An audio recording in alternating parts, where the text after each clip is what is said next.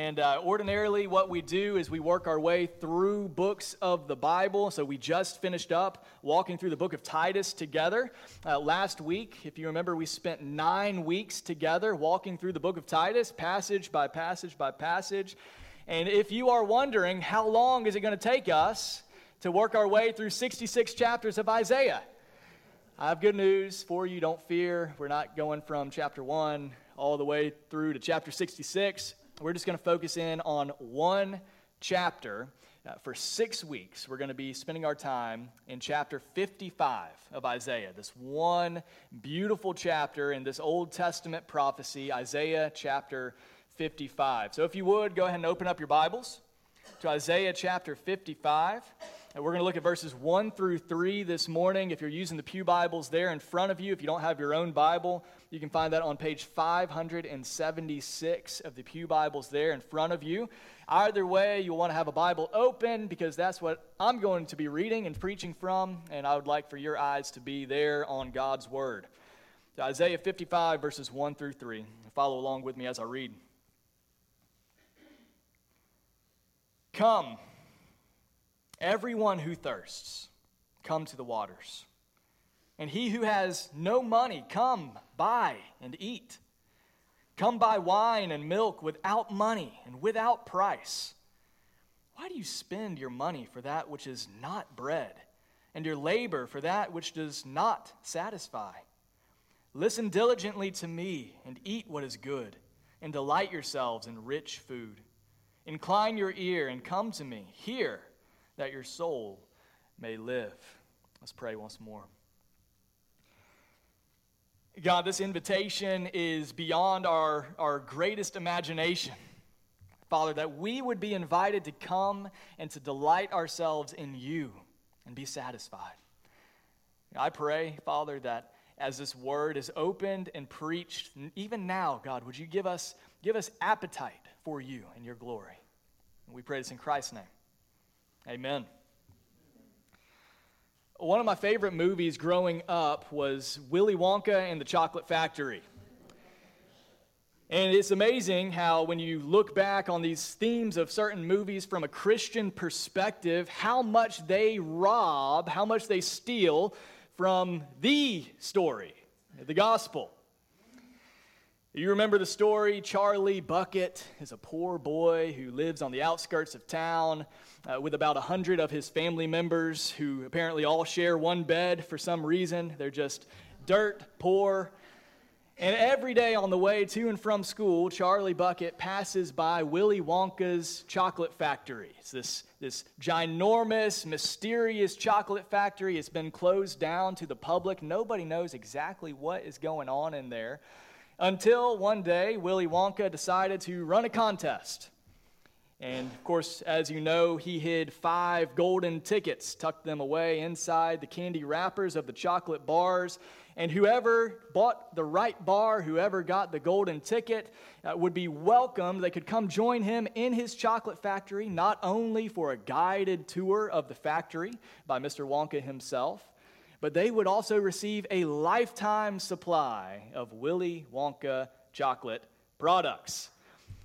It's every kid's dream, right? A, a, lifetime supply, full access to feast on whatever candy you want, whenever you wanted, brought to you by the candy maker himself. Well, what they didn't know was that Wonka was not just giving away chocolate.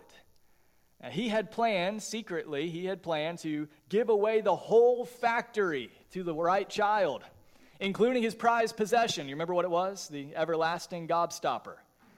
As this one piece of candy that would last forever, never lose its taste, never lose its, its flavor, it would change flavors, change color, never lose its luster. It was always satisfying. And you can imagine how, for a poor boy like Charlie, something like this was almost unimaginable. While other children bought up as many chocolate bars as they could find, poor Charlie Buckets couldn't afford much. He'd be lucky just to get his hands on one. And you know the story. He miraculously found a piece of money in a snowbank, ran to the store, bought a chocolate bar, and rips it open, and there it is the last golden ticket. It's his invitation to the chocolate factory.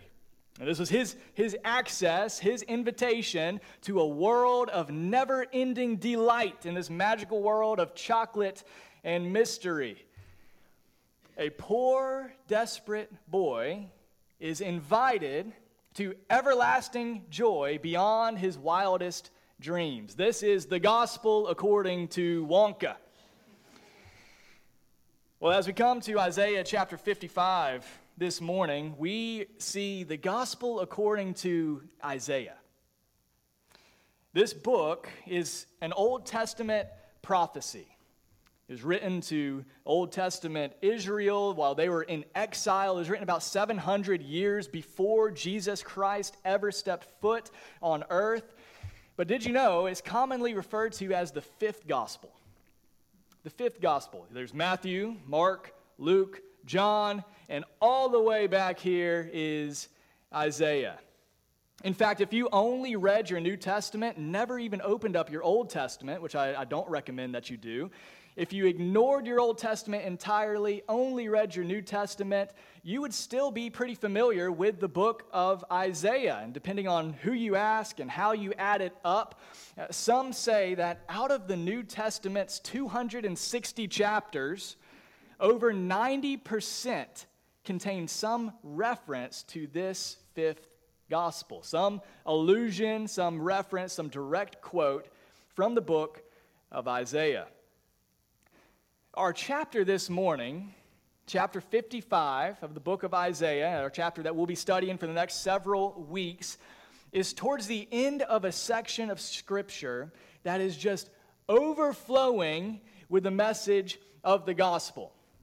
Chapter 53, you might know chapter 53 of Isaiah. It's one of the most uh, popular, well known passages in the Old Testament.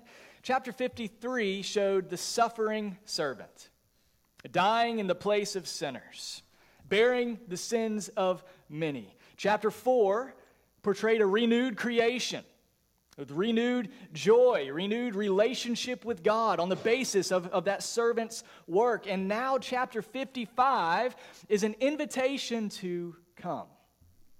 It's an invitation to, to come and to feast. It's an invitation to enter into true and lasting satisfaction for your soul.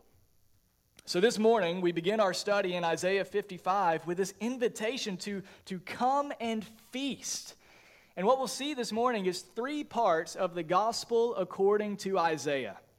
Three parts of the gospel according to Isaiah. If you're taking notes, I encourage you to do so. It'll help you follow along.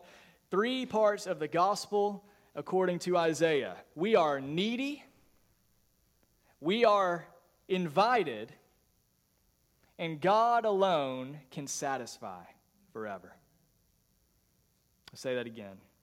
We are needy, we are invited, and God alone can satisfy forever. Well, clearly, this chapter is an invitation to a feast. Fresh water, fresh milk, wine, and bread, rich food, as satisfying food as much as you can handle. But there's a prerequisite there, isn't there? And there's a requirement here. In order to come and eat, you must be hungry. In order to come drink, you must be thirsty. He says, in order to buy a ticket, guess what? You must be broke. You must be poor. You must be needy. Look there to verse 1 with me. He says, Come, everyone who thirsts, come to the waters. And he who has no money, come buy and eat. Come buy wine and milk without money and without price. So, this is an invitation to the world's greatest feast. And when we hear that, our, our ears, our mind immediately goes to cost. Right, how much does it cost? What's the price of admission? Or at, at the very least, what can I bring to the table? Can I bring something to contribute? But we have to see here in verse 1 a prerequisite of us coming to this feast is that we bring nothing with us. In fact, we couldn't afford it if we tried. The church, this is the bad news that must come before the good news of the gospel. This is what the gospel tells us. It tells us that we are, in and of ourselves, every one of us, apart from the grace of God, spiritually broke. We are bankrupt. Uh, we're, we're incapable of bringing anything good to the table. We have nothing to offer. And Ephesians tells us, Paul tells us in Ephesians chapter 2, before God saved us in Christ, we were dead in our trespasses and sins in which we once walked. Dead in our trespasses and sins. Dead men don't eat.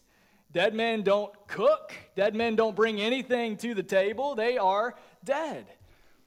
We have to understand this before we, we get too far into this chapter that, that he's making the point we cannot buy our way, we cannot earn our way, we cannot work our way into this feast, and that is exactly the point. This feast is not for those who are well fed and rich. It's not for those who, who are satisfied already. It is for those who realize by the grace of God that they are poor and needy.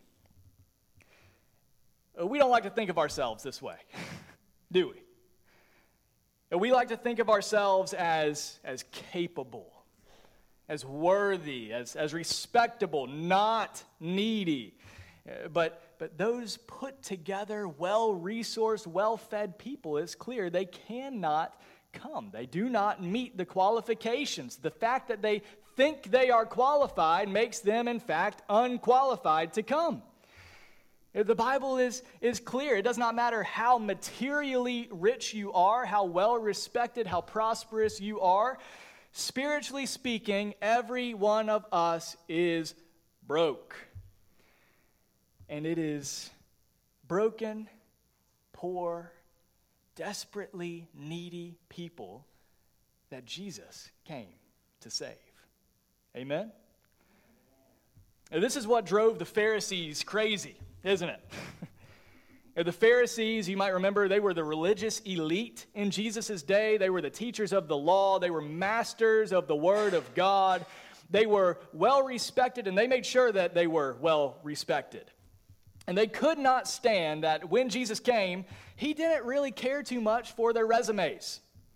He was not impressed uh, by their knowledge. Instead, what Jesus did was he went out to the fringes. And he went out to the poor and to the marginalized. He went to the rejected. He went to the needy.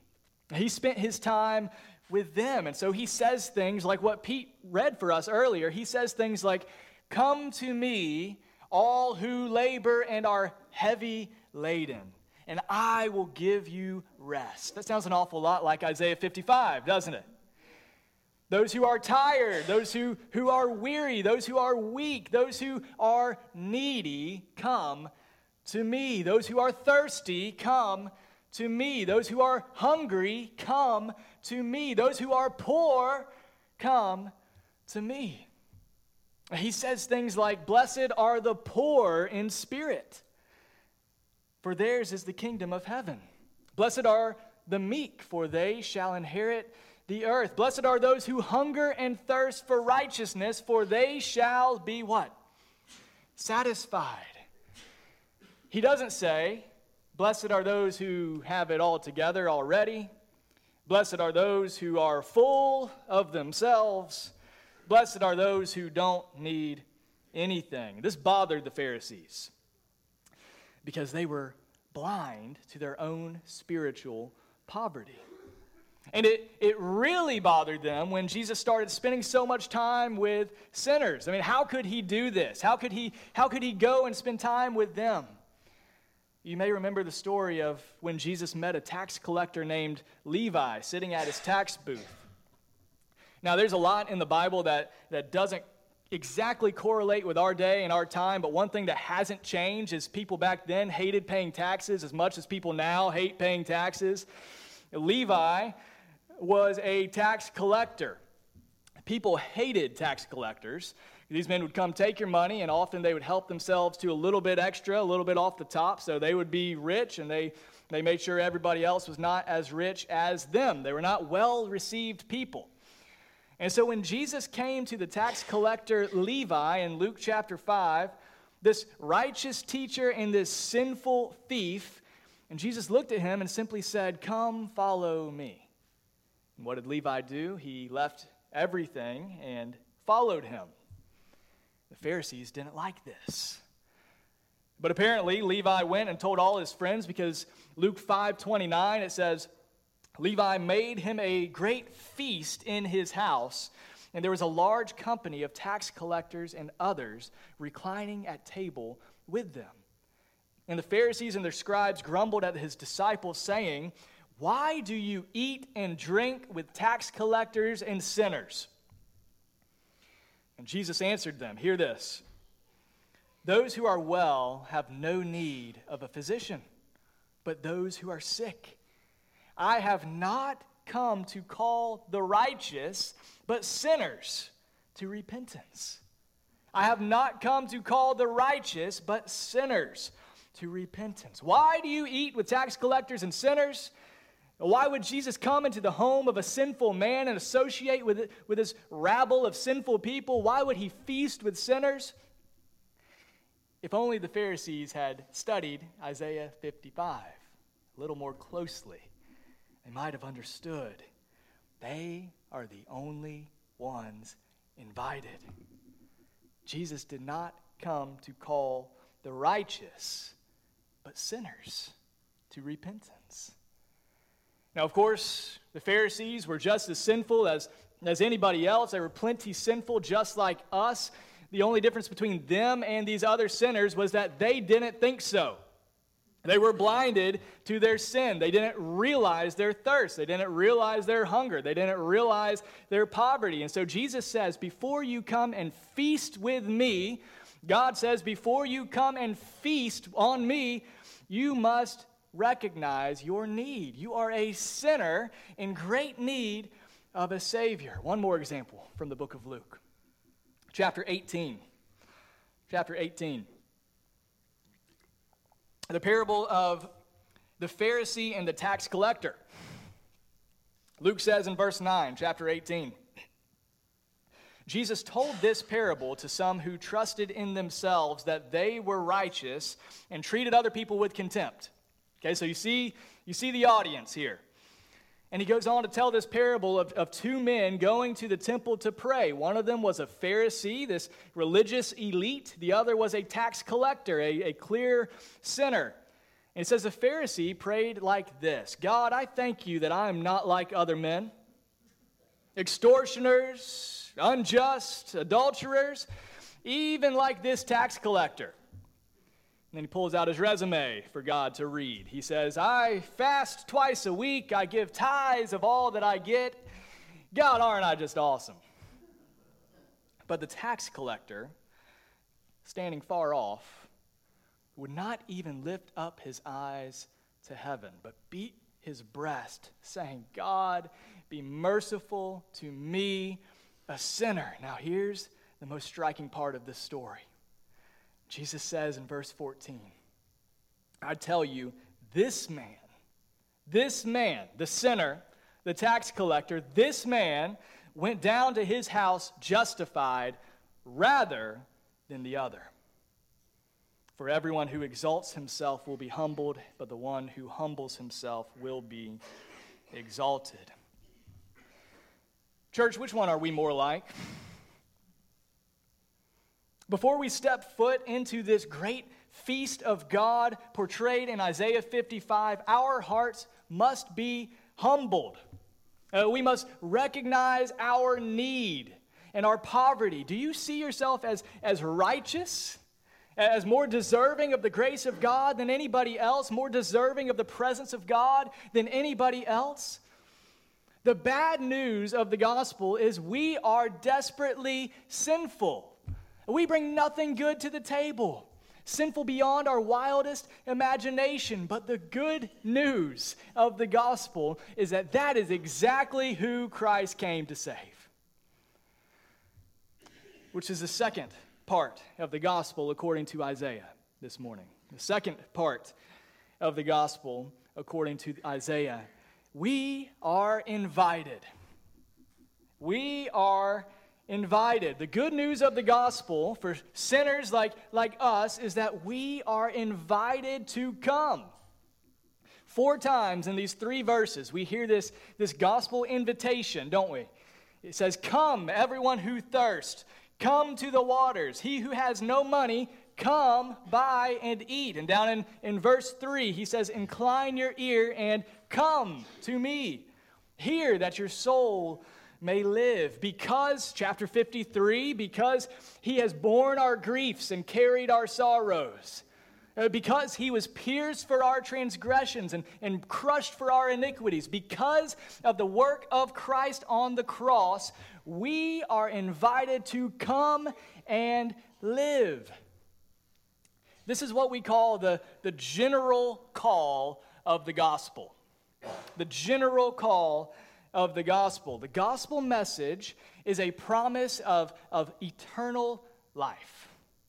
It's a promise of forgiveness of sins, everlasting joy in the presence of God on the basis of, of the work of Christ, his life, his death, his resurrection, received by grace through faith. It cost you nothing because he has already paid the price of admission. We simply must receive it by faith as a gift, by turning from our sin, by trusting in our Savior. That's the gospel. That's the gospel message. And that invitation to come to the Father is, is broadly cast out, generally, broadly, into the ears of any who would hear it. Come. Come to Christ.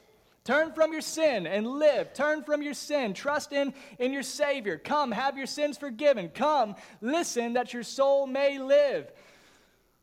But not everybody comes, do they? Only those who are effectively called will, in fact, come to the Lord.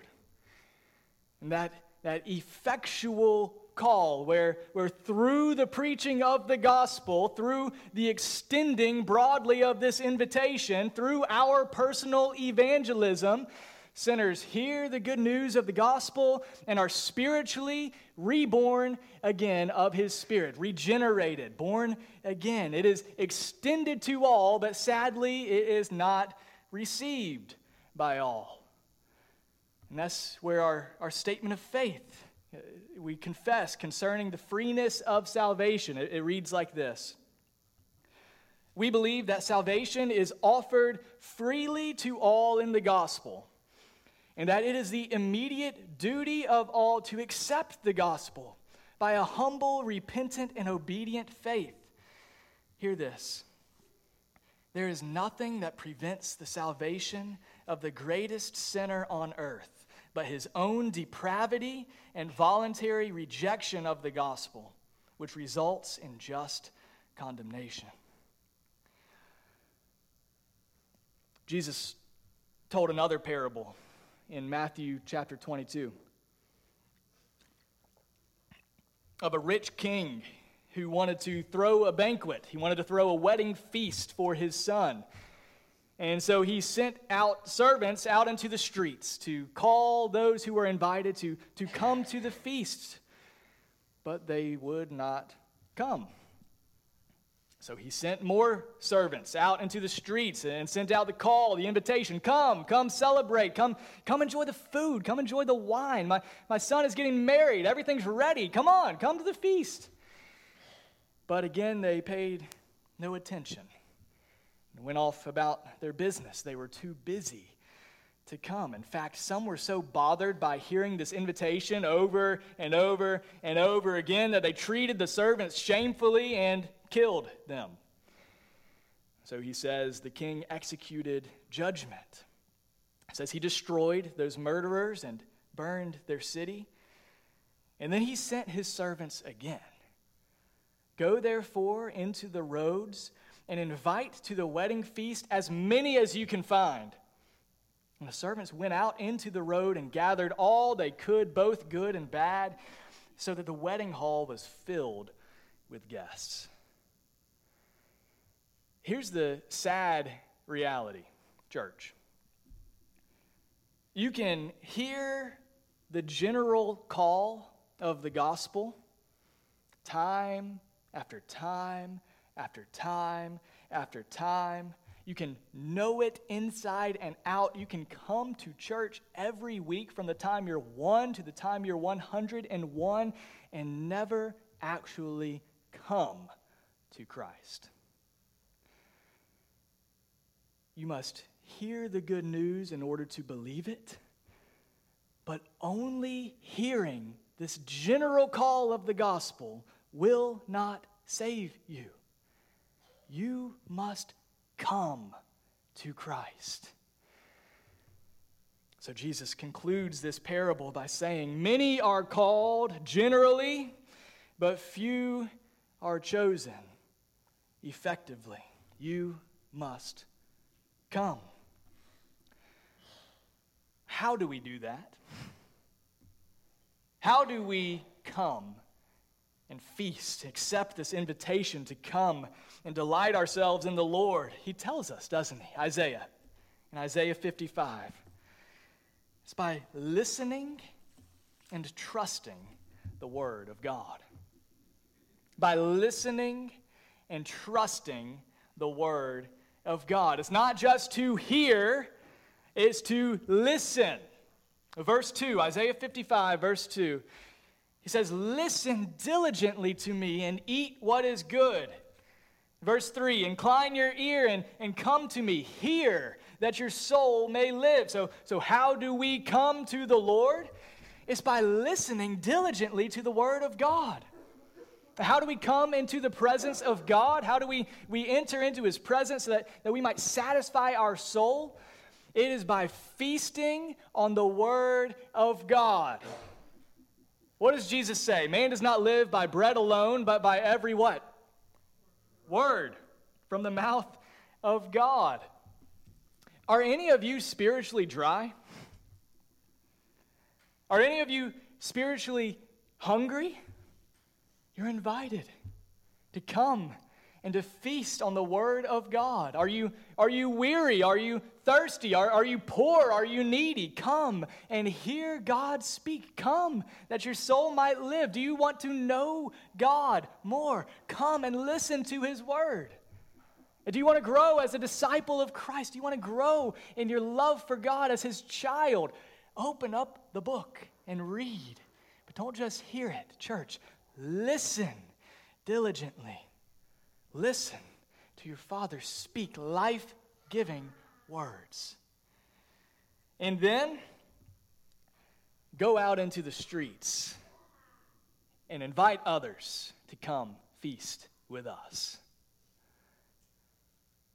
Faith comes through hearing, and hearing through the Word of God. What does Paul say in Romans? How then will they call on him in whom they have not believed? How are they to believe in him of whom they have never heard? And how are they to hear without someone preaching? And how are they to preach unless they are sent? Church, we have been sent. Jesus Christ commanded us, Go therefore and make disciples of all nations, baptizing them in the name of the Father, and the Son, and the Holy Spirit, teaching them to observe everything I've commanded you. And lo, I am with you always, even to the uttermost ends of the earth. We have been commissioned to go out into the streets as His servants and invite as many as we could find to come feast their souls on the Word of God. Our privilege, church, as God's ambassadors, is to be the mouthpiece of this invitation.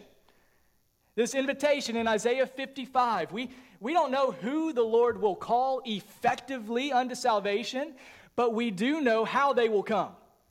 It's through the proclamation of the gospel.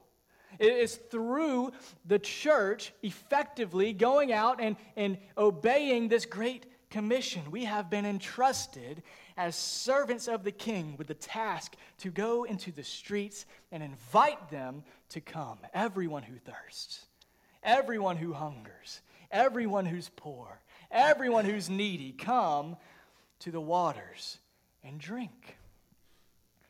You know, one thing that we keep talking about is personal evangelism. Have you heard me mention that before? One area that we want to see this group of people, this church, grow in in the years to come is, is personal evangelism. You know, our strategy for reaching the lost in Allendale, for, for reaching our community, for ministering to our community, our strategy for the growth of this church, our strategy for the growth of every one of you is that we would share the gospel.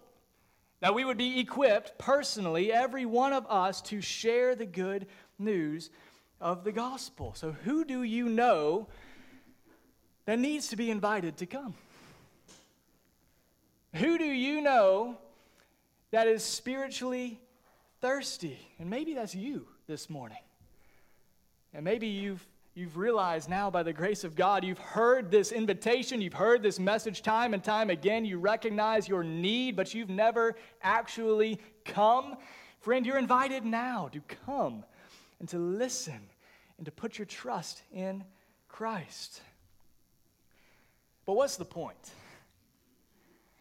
Uh, what's so great about this feast that we, we come back to it time and time again? Friend, the gospel invites you not only to forgiveness, which is wonderful, uh, not only to peace with God, which is, is wonderful, not only to, to escape from judgment and condemnation and, and hell. The good news of the gospel is that we are invited to be satisfied in God forever. This is the third part of the gospel according to Isaiah. Third, God alone will satisfy. God alone will satisfy. If we don't believe this, we will never come. If we don't genuinely believe that God alone can satisfy the needs of our soul, we will never come to the Father. Do you know the reason why so many don't come?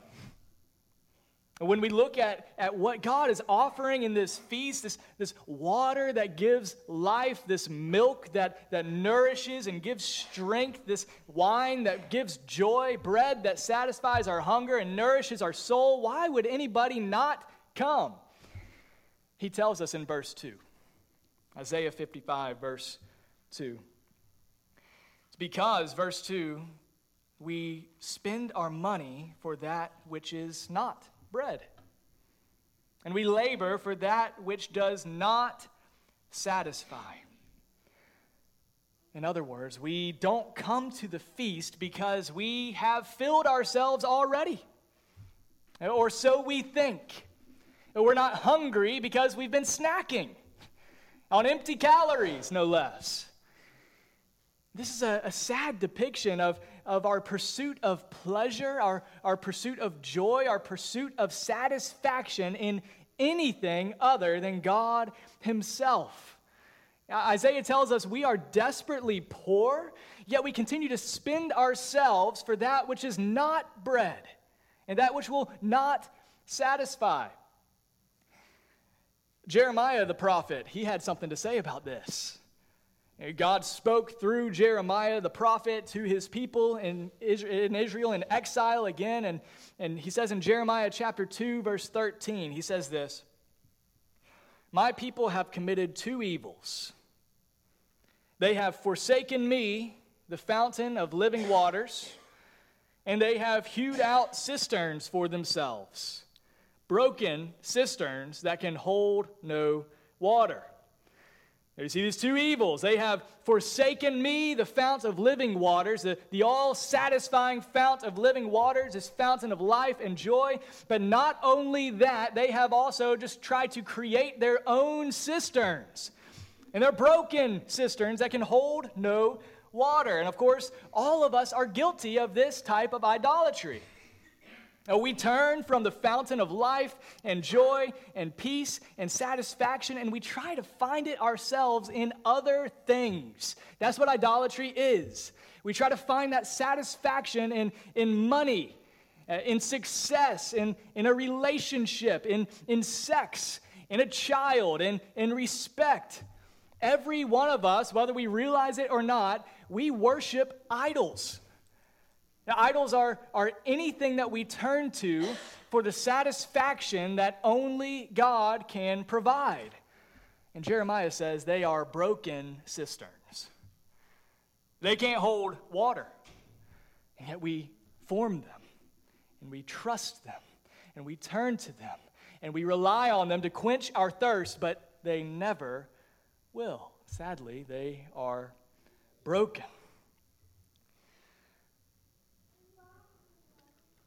Several weeks ago, you might remember we talked about the lawsuit that was filed against Red Bull. You remember that? And their slogan, it'll give you wings. Consumers claimed it was false advertising. They'd been drinking Red Bull for years and never once had they grown a pair of wings. And they won the lawsuit, believe it or not. Well, in 2016, there was yet another food related lawsuit. This time it was against company against company, two food companies Hungry Man versus Heinz. Hungry Man, the frozen meal company, it had a slogan. Anybody remember what it was? Satisfy your craving.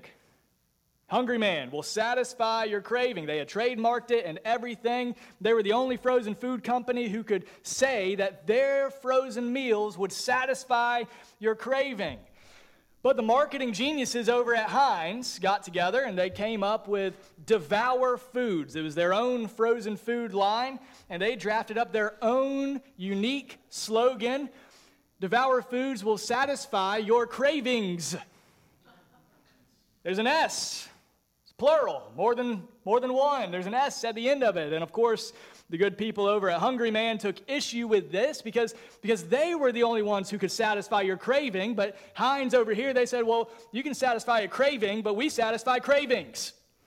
We, we can do it all. And if I were bold enough, I would file a lawsuit against them both because, as we all know, frozen food does not satisfy your cravings, whether one or, or many. Not for long, at least. you, you may be satisfied for a moment. You heat it up, you eat it, your belly's full, but within a couple hours, you're hungry again. It doesn't last. And even the best meal of your life, I know Thanksgiving's coming up, we will feast and be satisfied temporarily. It doesn't satisfy forever. It is, is momentary, it's temporary. And Isaiah and, and Jeremiah show us that's how it is with our idols. We believe the advertisement that this job, this feeling, this accomplishment, this raise, this child will, will satisfy the needs of my soul. But once you dig in and consume it, you get it, you realize it doesn't live up to the hype, and you're left hungry again. You have spent your money on not bread. Why do you spend your money for that which is not bread? Why do you labor for that which does not satisfy? Church, God invites us in Isaiah 55 to listen diligently to me and eat what is good. Delight yourselves in rich food. Incline your ear and come to me. Hear that your soul may live. Here's what he's telling us true joy and true life, true lasting satisfaction is found in God and God alone. He alone can satisfy the desires, the cravings, the need of your soul, and He has no competitors. And this is what we were made for. What is the chief end of man? The chief end of man is to glorify God and enjoy Him forever.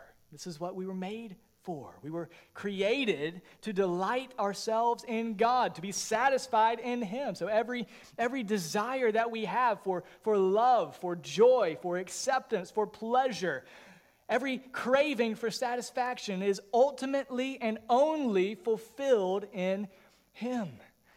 And this is what Christ came to do. We're told in 1 Peter 3, verse 18 For Christ also suffered once for sins, the righteous for the unrighteous, that he might bring us to God. You know, the best part of the gospel is not forgiveness, it's not freedom from sin, it's not, it's not freedom from death or disease or suffering, it's not even that we might be reunited with our lost loved ones and family members. The best part of the gospel is that we get to feast forever on the goodness of God. And it will take all of eternity for us to explore the goodness of God. One commentator, J. Alec Motyer, says this The Lord Himself is the feast. And just as true food restores the body debilitated by not bread, so the food of the Lord's word brings the whole person to the life that is life indeed. Is your soul hungry? Do you hunger and thirst to be satisfied in God? You are invited to come, to feast, that your soul might live. Jesus told another parable in Luke chapter 15. You all know it as the parable of the prodigal son. A man had two sons, and the younger dishonored his father by asking for his share of the inheritance early while his father was still living. He basically said, You're, you're as good as dead to me. Just give me the money because that's all I really want, anyways. And the father gave it to him.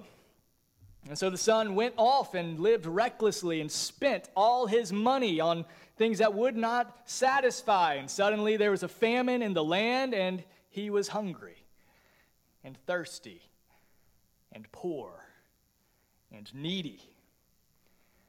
And so he said, I'll go back to my father and I'll ask for forgiveness. Maybe at least he'll let me be like one of his servants and I can get a good meal. I can work at his house and eat. But when he started on his way back home, the father saw him from a long way off. And Luke says he felt compassion on him. And he ran to him and he embraced him and he kissed him. And he wouldn't even let him finish his apology. He ordered that they bring out the best robe and put it on his back, and a ring for his finger, and shoes for his feet, and to kill the fattened calf and prepare it so that they could feast and celebrate. For this my son was dead and is alive again. He was lost and is now found. Can you imagine what a joy that must have been? For the son to come back home having nothing to offer whatsoever, broken and humbled and poor, not just to come back and, and, and enjoy a feast, not just to enjoy rich food and drink wine and to celebrate, but to be restored to his Father and to be with him and to be embraced by him and to be welcomed back home. Friend, that is the call of Isaiah 55. Come, ye sinners, poor and needy, weak and wounded, sick and sore, Jesus ready stands to save you, full of pity, love, and power. Would you come? Would you come? Would you come? Let's pray.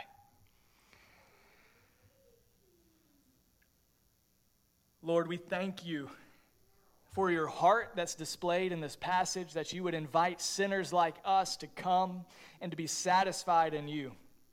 Nothing else can satisfy the needs of our soul but you and you alone. And we thank you that through the work of Christ, you have made a way for us to be forgiven and to be restored to our Father.